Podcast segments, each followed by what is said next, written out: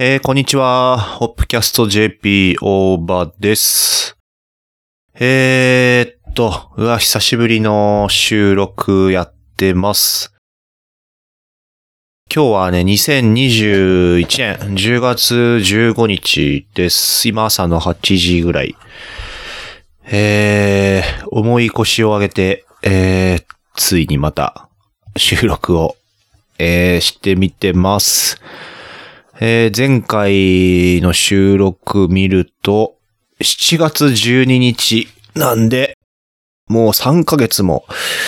空いてしまいました。はい。えーっと、なんでこんなにやってなかったかっていうと、まあ、忙しかったのも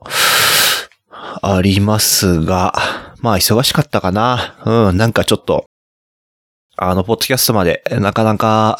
えー、手が回らないような感じでした。えーっと、もう間が空きすぎて何から喋っていいかわかりませんが、うん。いや、なんか結構最近も、あのー、ポッドキャスト聞いてますとか、えー、楽しみにしてますなんていうのをなんか、ちょこちょこちょこちょこ、えー、言ってもらえて本当にありがたい限りで、うん。いや、正直一回も、もう一年、えー8月で一年経ったんで、まあなんか、とりあえず一年やれたし、まあこれはこれで終わりにしてもいいかなとか、ちょっと、えー思ってたんですけども、まあ、せっかくなんで、あのーまあぼちぼちマイペースで続けていこうかなと、思い、うん。そう、あのーそうですね。うん。そんな感じで続けていきます。はい。いや、なんか、あのこれも、えーっと、流れてる？流れてる頃とか、まあ、配信、えーされる頃にちょっとどうなってるか、えーわからないんですが、あのちょっと収録するのの、こ、腰が重くなってたのには、あのまあ、単純に忙しかったって以外にもね、まあ、いくつか、いくつか要因があって、一つがね、あの、パソコンを買い替えて、で、今まで使ってた、あの、編集のソフトがね、あの、使えなくなっちゃったんですよね。っていうのも、これまで、まあ、MacBook 普通のやつ使ってて、なんかもう気づいたら5、6年ぐらい、えーっと経ってまして、うん。で、まあ僕そんなにパソコンで、なんか重い作業しないんですけど、まあせいぜい写真の編集ぐらいなもんで、あとはまあ、インターネットとメールがほとんどなんですが、はい。なんかもうその写真の編集がね、あの、いよいよ、ちょっと限界が来て、一枚開くのに、ぐるぐるぐるみたいな感じがすごいストレスあったんで、うん、そう、あの、いつだっけな、7月か8月ぐらいに、はい、あの、パソコン買い替えました。うん。で、えーっと、まあ、MacBook ってやつを使ってたんですよね。MacBook Air でも Pro でもない、昔一時だけあったやつ。うん。そう、当時 Air より軽かったんで、そう。まあ、そんなにハイスペックじゃなくていいし、みたいな感じで、えー使ってて、次はどうしようかなと。うん。で、まあ、今どんな感じなんだろうと思っていろいろ調べてみたら、なんかね、MacBook Air も MacBook Pro も、もうなんかほとんどスペック変わらないみたいで、まあ、よっぽどこう高いレベルのものを必要になると、やっぱ多分プロの方が、あの、いろいろ選択肢の幅があって、えー、いいんでしょうけども、まあ、あの、アップルの M1 チップってのに、えー、切り替わってから、まあ、両方 M1 チップなんで、うん。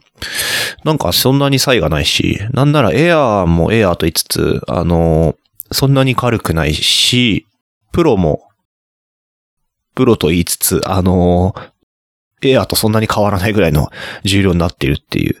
そう。で、なんか、なんかどっちも面白くないなと思って、そう。まあもともと使ってたよパソコンより重くなるの、なんか嫌だなと思い、うん、エアもプロもなんかしっくりこないなって思ってたら、あの iPad Pro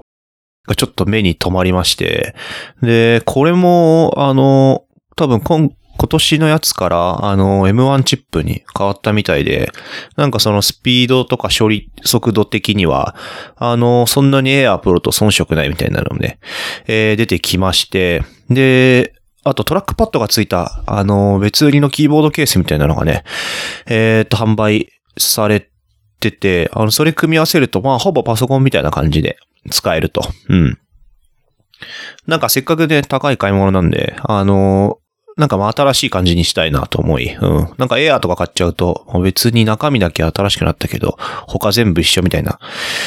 えー感じになるのかなと思って、うん。そう。それでまあちょっといろいろ調べ、悩みに悩み、結局ね iPad Pro を買ったわけです。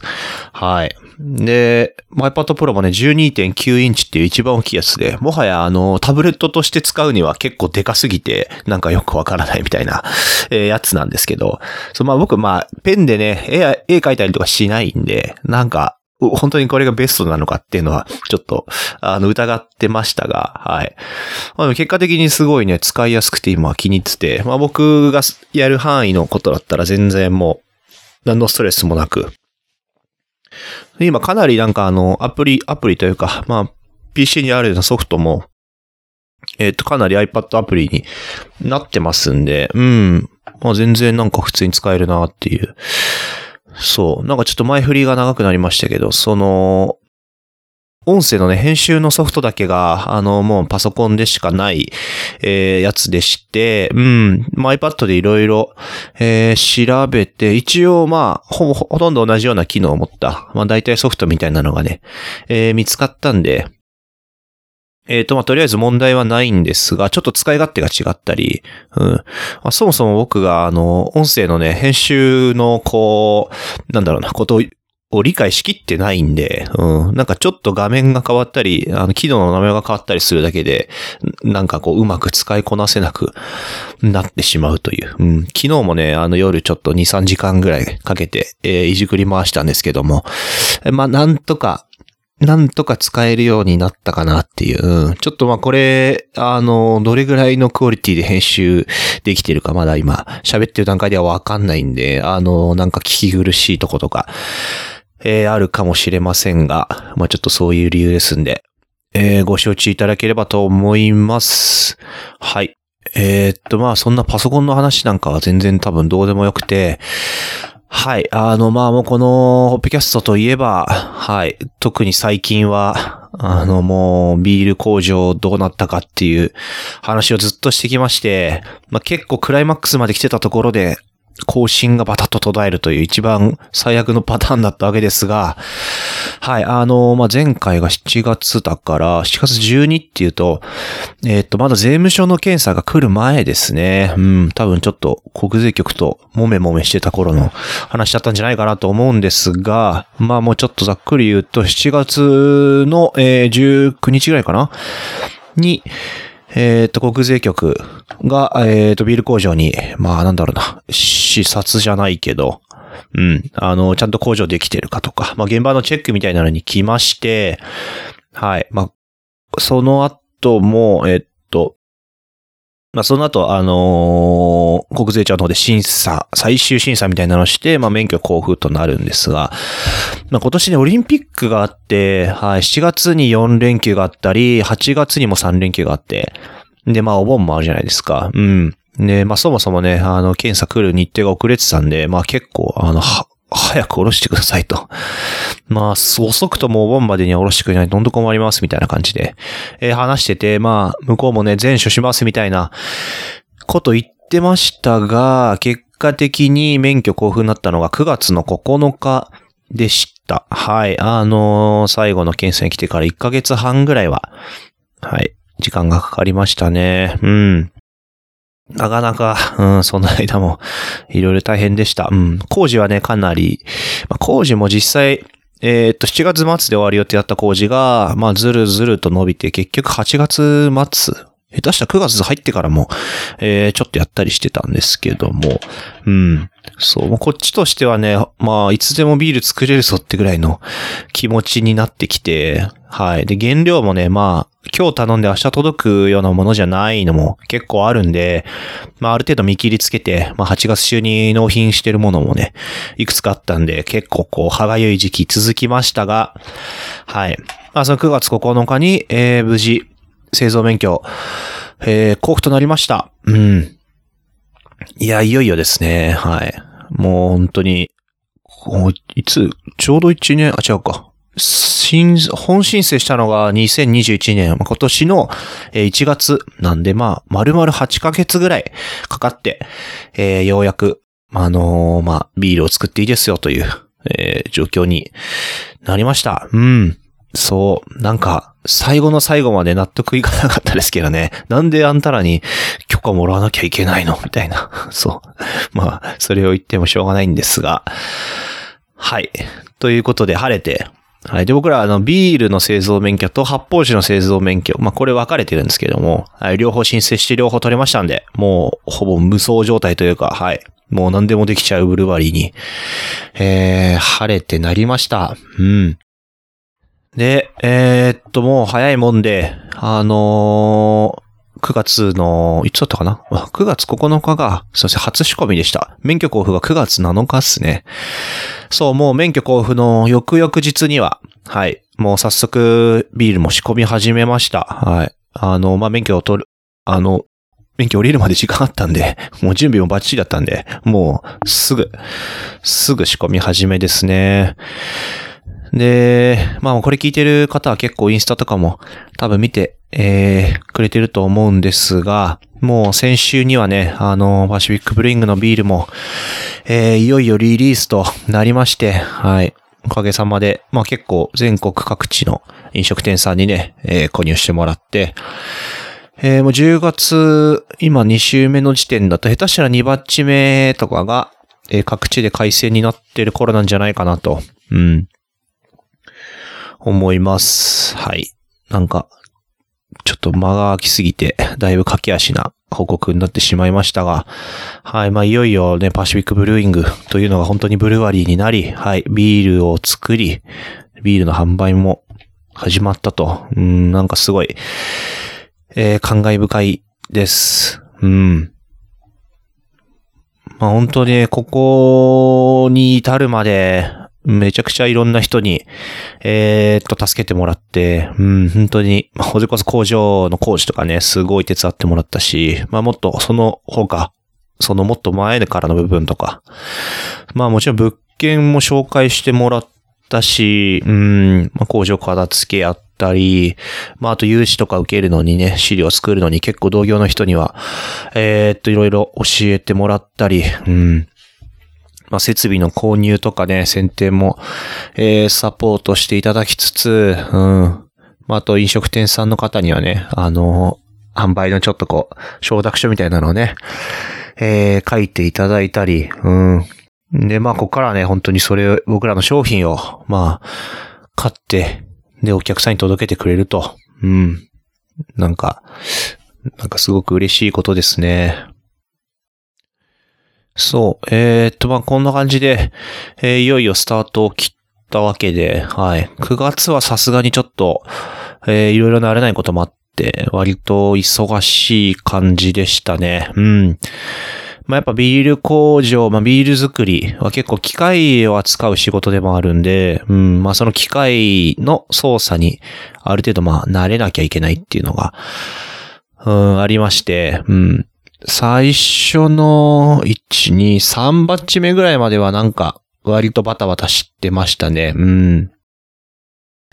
とは言っても、そんなに大きいトラブルもなく、大きなまあミスもなく、うん。割と無難に最初からあのー、その機械の操作とかっていう意味ではね、えー、できてたように思います。うん。まあ、結構イメトレもしましたし、はい。まあ、革のサイズ感とか、まあ、ちょっと操作感は違いますけど、まあ基本的な構造は、あの、クラフトロックで使ってたものと、まあそんなに大きく変わらないので、まあ、クラフトロックの方はね、もう僕勤めてた時点で計100仕込みぐらいしてたんで、うん、まあだいぶ、こう、体に染みついてる感はあって、まあその前にもね、滋賀高原ビールで、えー、っとまあ、だいぶ設備は違いますが、まあ仕込みって作業もね、えー、いろいろやってましたんで、うん。そう。まあそんなに大きな不安はなく、はい。やれてたのかな。うん。昨日も仕込みしてたんですけど、昨日でも早くも10仕込み、はい、終えました。うん。そう、パシフィックブルーイングの設備だと、えーっと、月に、えー、ックス、本当にマックスやったら、えー、8から10ぐらいは、えーと、仕込みができます。一応まあ、今は人手も足りないんで、あのー月に6仕込みを目標としてます。まあ、9月は確か6仕込みで、えーと、そっか、最初だったから7仕込みしたんだったかな。うん。で、まあ10月入って、今月もまあ6か7、えー、やろうと思っててます。うん。だいぶ、まあ、ルーティーンじゃないけど、うん。あの、機械操作にはかなり、えーと、慣れてきて、うん。計画通りにことが進むようになったり。まあ、あとね、ビールが仕上がってきたんで、その、まあ、組んだレシピと仕上がったビールの、えーと、まあ、誤差と言いますか。うん。なんか、どこまで狙い通りにいったなとか。ここは狙い通りにいったなと。ここはちょっと思ったより伸びなかったなとか。逆になんか、あの、主張しすぎちゃったかなとか。なんかそういうのの、まあ、あの、結果がね、見えてきたんで、うん。ちょっとそれをもとに、またレシピをちょっと修正したりして、で、作業内容も変えたりして、また次のビールを仕込む、みたいなのをね、えーっと、今、繰り返してる、うん、感じです。はい。なんでまあ最初の、うん、6仕込み、7仕込み目ぐらいまでは、まだほとんどビールが仕上がらないままどんどんどんどんタンクを埋めてったんで、正直結果がどうなるかわからないままやってて、まあすごい、えー、怖かったですね。怖かったですし、今もちょっと怖いですけど、うん。そう。これがまあちょっとビール作りの、うん、むず、難しいというか、うん、なんか作ってその場で、ね、何か、えー目で見て分かったりすればいいんですけど、もう、そう、最終的な味わいっていうのが本当に完成するまでね、あの、はっきりしないんで、うん、ちょっとまあ想像しながら、えーやるしかないというか、うん。で、まあ、レシピもあくまでレシピなんで、結構、なんだろうな、全く同じレシピで、えーっと、違う釜で作ったりとかすると、全然味が変わったりするんですよね。うん。まあ、全く違うものにはもちろんなりませんが、やっぱ苦味の出方とか、まあ、色の濃さとか、うん。そうですね。その辺が結構変わってくるんで、うん。だから僕らのとこでね、えー作ったのがどういう風になるかっていうのが、えーちょっと見えないまま、うん、ドキドキしてましたが、うん、なんとなくこう傾向が見えてきた、えー気はしますんで、はい。まあちょっとこれからどんどんどんどん、あのーもっと美味しいビール作れるように、はい、あの、どんどんブラッシュアップして、えーやっていこうと思ってます。うん。えーっと、そう、最初のビールは、えーっと、パーミットっていう、えービール、えーリリースさせてもらいました。うん。スタイルはね、ペールエールです。はい。最初のビールって結構、結構みんなに、なんだろうな。変に注目されるって言ったらあれだけど、そう。まあ、ファーストバッチ何作るんですかってすごい聞かれて、まあ、それは気になるよねと。俺も人が作るとき気になるわと思って。で、これね、ファーストバッチって結構なんか特別な、特別な意味があるっていうか、うん、なんか、ファーストバッチそれか、みたいなこと結構言う人いて、そうそう。まさか IPA じゃないよね、とか、はい。もう言われたことありますし、うん。なんか、何作れば正解なんだろう、みたいな感じはちょっと、えーしますけど、うん。まあちょっと僕の場合は、もう名前、名前ありきで、はい、あの、決めましたね。うん。名前、うん、最初だし何にしようかなと思って。まあ前にあのーえっと、バーバリックワークさんで、あの、一緒に作らせてもらった時は、まあ、ハローパシフィックっていう名前で、まあ、ちょっと挨拶代わりみたいな感じで、あ、いい名前になったなと、えー思ってて、うん、なんかまあ、やっぱバーバリックさんと一緒にやったっていうのがあるんで、なんかそれをもう一回、一人で自分たちでやるのはちょっと違うなと思って、まあ何にしようかなってことで。はい。で、いつ思いついたんだっけな、この名前。もはや覚えてないけど、うん。あの、まあ、 permit って名前いいかもなと思って、まあちょっとそこからいろいろ、うん、なんかどんなビールにしようか考えていったりして、そう。あの、インスタやノートの方でもね、あの、商品説明で書きましたが、まあ、 permit って、あの、許可書って意味で、うん。で、まあ、あんまり聞き慣れない言葉だと思うんですが、まあ、僕も普通に生活したら全然使わないし、うん。そう。ね、まあ、なんでパーミットって名前にしたかっていうと、はい。あのまあ、このラジオでも何回か喋ってる、まあ、ジョン・ミューアトレイルっていう、えー、アメリカの、まあ、ヨセミテ公園起点に始まる、えー、長いトレイルがあるんですけども、はい。えー、それ2019年の夏にね、あのー、まあ、夫婦で行ってきまして、で、えっ、ー、と、アメリカの山はね、結構、あの、入山するのが、まあ、難しいというか、まあ、場所にもよるんですけども、うん。まあ、日本の、えー、山って別に、なんだろう、入山許可とか、まあ、ほとんどないんじゃないかなと思うんですが、割とまあ、好きな時行って好きな時帰ってこれると。で、まあ、安全のために登山届出しましょうっていう、えー、ことだと思うんですけども、そう、アメリカ、特にまあ国立公園に指定されている地域は、まあ自然保護の観点から、あのー、まあ入場制限といいますか、うん、あの一日何人、あのー、入っていいですよっていうのがね、あのー、決まってるようでして、うん。そう。なんでそのジョンミュアトレイル歩くにも、その許可証を、えー、っと、取ることが、えー、必要なんですが、それがなかなかにややこしくて、えー、っとね、入山日の168日前とかだったかなから抽選が始まるんですよ。まあ、およそ半年前ですね。うん。で、僕らがやった年はちょっと良くなったんですけど、良くなったっていうのは、あの、その申請をするホームページが割となんかわかりやすくなった年だったのかな？うん。まあ普通に、なんだろうな、インターネットショッピングじゃないけど、まあウェブで何かを予約する、多分大会にエントリーするとか、ああいうような感じで名前とか住所とか、まあ日付、あとどこから入ってどこに出るかっていうと決めたりとか、そう。まあと人数、うん。あとまざっくりした計画とか、そうそう。なんかそんなのをね、あの入力して、えっ、ー、とまあ応募すると。そうすると、えー、と、毎日ね、抽選結果がメールで送られてくるっていうシステムで、なんかね、その前の年かその、その2年ぐらい前まではね、もうちょっとアナログだったみたいで、下手したら E メールで応募するんだったかなとか、なんかファックスで出したとかいう人も、えー、いるぐらい、そう、まだ多分ウェブサイトの方が、こう、きちっと整備されてなかったんでしょうね。うん。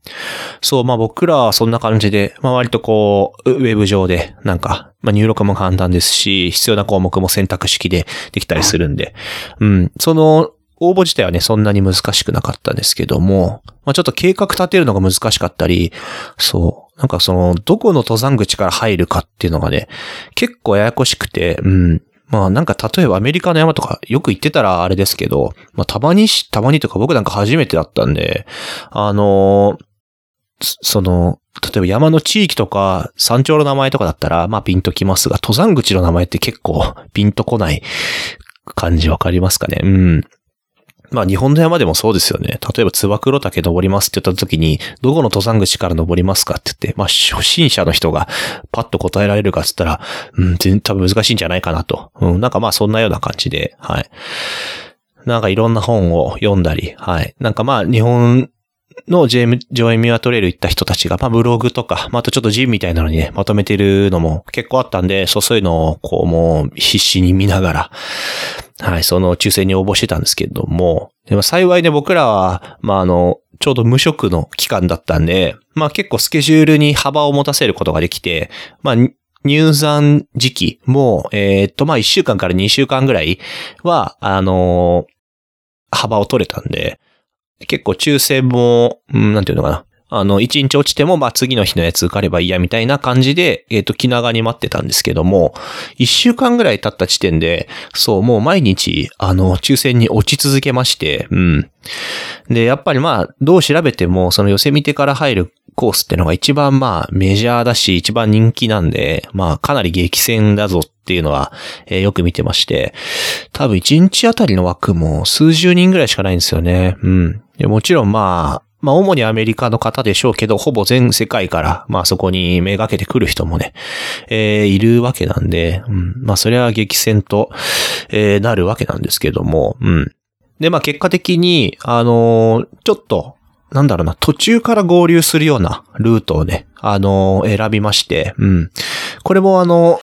全く新しいコースを自分で見つけたってわけじゃなくて、確か、えー、今、リッチマウンテンギアやってる方、元大和道のね、黒沢さんって方が、あのー当時、えーっと、ジョンミュアトレイル歩いてまして、で、まあブログにまとまってるんですけども、その方も同じように、あの、教科書をなかなか取れずに、あの、別の登山口から入って、無事歩き始めることができたと。なんで、まあちょっとそれを参考にして全く同じような、あの、ルートというか、あの、入り方をね、えー試みたら、えっと、もう、すんなりと、えーっと、許許可というか、まあ予約が取れまして、まあ一安心したという。うん。まあ夏に登る山の準備をね、2月ぐらいからしてて、そう、ちょうど、しかも仕事を、えー辞める直前か、ね、引っ越しなんかもしなきゃいけないし、なんかまあいろいろバタバタしてる時で、うん。結構大変だったね、えー思い出があります。うん。で、まあ、いざ、えー、寄せ見てにつき、あの、レンジャーパークで、あのー許可証をもらうんですが、まあ、それまで結構、そこにたどり着けるかみたいな、ドキドキもね、結構ありまして、そう。その、そっか、その、そこにたどり着くまでにも、まあ、サン、サンフランシスコに最初入って、えー、3泊か4泊ぐらいね、確かしたんですけど、そう、最終日に風邪ひきまして、そう。で、寄せ見てまで、まあ、半日ちょっとかけて移動する日にもね、あの、熱が出てて、そうそう、なかなか、あの、あ、違うな、よし、移動する前の日か。前の日の晩まで熱が出てて、そう、寒い寒いなんて言って、そう。まあなんか、大丈夫かなっていきなり風邪ひいちゃったみたいな感じで、うん。かなりドキドキしながら、そう寄せ見てに着いたのをね、えー今でもよく思い出しますが、うん。では、そのレンジャーパークで、えー、もらった、まあ、許可証、まあ、パーミットですね。そう、ウィルダネスパーミットとか、確か言うんですけども、うん。まあ、それを持ってやっと、まあ、正式に入山可能と。もし持ってないで歩いてるとね、罰金が確か取られるみたいですね。うん。で、実際僕らも山歩いてる時に、えー僕ら1回、2回ぐらいあったかな。うん。あの、レンジャーの方が、あの、パミット見して、みたいな感じで来たんで、結構その辺はきっちりやってるみたいです。そう。うん。ね、まあ、そのパーミットを取るの大変だったなっていうのは、すごく印象に残ってて、うん。まあ、山歩きからしたら、そ、正直そんな関係ないとこっていうか、うん、そっから先の、まあ、山歩きがね、まあ、うん、なんだろう、主な目的というか、主題だったわけなんですが、うん、その準備段階も含めて、なんかいい思い出だったなっていうのが、ずっと頭の中ありまして、で、まさにもうね、今回なんか、あのービール作りするのが、えー目的なのに、その準備ですね。主に、まあ製造免許の取得ですね。これがまあ本当大変だって、だったんで、うんはい。なんかまあちょっと、その、寄せ見ていった時と、なんか、ちょっと気持ちが重なるというか、うん、また許可証取りに苦労してるのか俺はみたいな感じで、はい。そうだ、まあ、名前、うん、同じ、まあ、正式にはね、あのービールの製造免許なんで、パーミットっていうか、まあ、ライセンスですよね。ブルーイングライセンスだと思うんですけども、まあまあ、意味合いは似たようなものだと思うんで、いいかなと思い、そう。パーミットというね、名前にしました。うん。で、まあ、どんなビールにしようかなと、えーっと、悩んでたんですけども、まあ、これもいろいろ理由があって、うん。まあ、ファーストバッチなんで、まあ、あんまり、こう、突飛なものには挑戦したくないなっていう。うん。まあ、設備がどんな具合かもわかりませんし、どんなトラブルが待ってるかもわからないんで、まあまあ、それなりにシンプルなものにしたいなと。うん。そう、あとは、やっぱ最初の、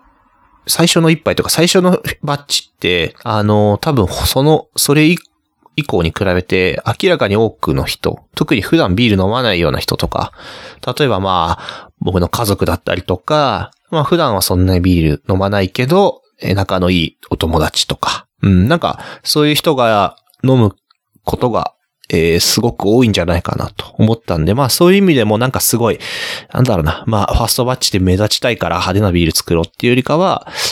そういう人、まあ普段飲まない人とかが飲むことも考えて、あ、なるべくこう素直に美味しいって思えるもの、シンプルなものの方がいいのかなとか、うん、なんかその辺のことをね、考えて、そう。まああとはその、アメリカのハイキングしてる時に、まあ3週間ぐらいで山の中にいて、で、まあ2回、えー、道中2階山小屋通りまして、そこは、あのー、ビールとかね、売ってたんで、そこでもビール飲み、うん。で、途中工程3分の2ぐらい終えたとこで、一旦街に降りて、あの、食料補給をして、ホステルに泊まったんですけども、そう、そこのホステルに着いた時に、はい、あの、ウェルカムドリンクとしてね、あの、シェラネバダのペールエールが出てきまして、まあ、それが美味しかったわけですよ。うん。ビール自体はね、まあ、一週間に一回ぐらいは飲んでたんで、あの、何十日ぶりとかじゃないんですけど、なんかその街に降りたっていう安心感と、そう、ちょっとサプライズ的な感じでね、あの、ウェルカムドリンクだったんで、そう、余計に、余計に印象に残ってるというか、うん。で、まあ、シェラネバダのペールエールって、まあ、すごい定番品で、で、まあ、ラベルのデザインなんかも、あの、皆さん見たことあると思うんですけども、はい。まあ、その僕らハイキングしてた場所っていうのが、あのもうシェラネバダのあのラベルの風景まんまなんですよね。そう。遠くに山があって、手前に川が流れて、綺麗な草原があるみたいな。こう、そう、だからもう山ありという時に、これほんとシェラネバダの、あの、缶のやつじゃんと。まあ、それもそのはず、あの、シェラネバダ山脈ってところを歩いてたんで、まあ、そりゃそうだって感じなんですけども、うん。まあ、なんかほんと絵みたいな景色の中をね、ひたすら歩いてたわけで、なんかその辺の、えー、思い出が、まあ、いろいろ重なったり、そう、まあ、さっき言ったような、こう、いろんな人が飲むことになるんじゃないかなっていうのも想像して、そう、で、結果的にまあちょっとベタといえばベタですけど、まあペールエールにね、あのー、してみました。うん。いやー、なんか悩みましたね、最初は。うん。でもまあまあ、うん。まあいろんな人に飲んでもらって、はい。まあ美味しいなんて言ってもらえて、うん。まあ、もはや美味しい以外の感想は多分言えないと思いますけど。そう。まあまあ、いろんな意見があると思いますが、はい。あのー、うん。まあ日々精進してもっともっと美味しいビール作れるように頑張るんで、はい。まあ見かけたらぜひ飲んでほしいですし、まあ、これからもね、リリース続きますんで、うん。飲んでもらえたら嬉しいなと思います。そう。まあ、なんかありがたいことにね、今結構お問い合わせいただいたり、まあ、樽も販売すると割とすぐ売り切れになっちゃったりとか、まあもう本数が本当に少ないんで、うち、まあ小規模、500リットルぐらいのえー、仕込み設備で、まあ、15リットルの樽に詰めると、一バッチ詰めても30本ぐらいにしかなりません。うん。で、タップルームで使う分とかありますんで、もうほんと30本かけるような感じで、えー、販売してますんで、うん、なんかちょっと、あの、飲食店の人には結構負担になってるなっていうので、あの僕的にはちょっと心苦しいと言いますか。うん。なんか、まあやっぱお店の人って忙しいから、うん、その買う商品を仕入れるのにエネルギー注ぐのってなんか、ちょっともったいないというか、うん。まあ、本心じゃないだろうなっていう気がしてて、うん。そう。ただなんかまあ、使ってるシステムとかの都合上、うん。なんだろうな、抽選みたいにちょっとするわけにもいかないし、まあ、なるべく急に販売するんじゃなくて、まあ、1日前に告知をして、で、何時からですって形に、えー、させてもらってるんですけども、まあ、どうしてもね、あの、撮りたいっていう人はやっぱりその時間に待機しなきゃいけないんで、うん。まあ、ちょっと負担にはなってるかなと思い、うん、なんか申し訳ないなと思いつつ、でも本数が限られるのでね、なんかこの辺は、こればっかりはちょっと難しいなと。うん。今もまだちょっと正解が見えないまま、えー、悩んでますが。はい。そう。まあそんなこんなで、今週も2バッチ目、うん、ウルトラライトっていうね、えっ、ー、と、ビール、えー、リリースさせていただきまして、うん、えー、今日が15日なんで、今日発送だから、まあ土日ぐらいから、えー、東京とかだと、えー、繋がるのかなと思います。うん。で、まああの、これから本当月ま6仕込みしてるんで、週に1回は最低でもリリースありますし、まあ、週に2、2つ出すっていう、えー、っと、週もね、あのもう来週、再来週かな？再来週は多分2つリリースになるんじゃないかなっていう、えー、っと感じになってきてますんで、うん。まあちょっと焦らず、焦らずというか、うん。まあ僕らはあの、なんか1年間限定でやるブルワリーとか、何バッチ限定ですとかじゃないんで、うん。まあほんと10年は絶対続けなきゃいけないような環境ですので、うん、なんかまあ、あの、焦らず長い目で、あの、お付き合いできればいいのかなと、うん、僕的には思ってます。はい。そう、うん、なんかちょっと久しぶりの収録で、はい、どうなんでしょうか。ちょっとウォーミングアップと言いますか。はい。またこれちょっと続けていくために、いろいろ環境を整えていこうと思ってますので、うん。こんなもんかな。はい。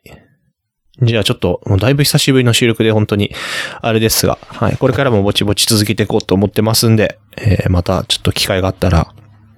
聞いてみてください。では今日はこれで終わりにします。さようなら。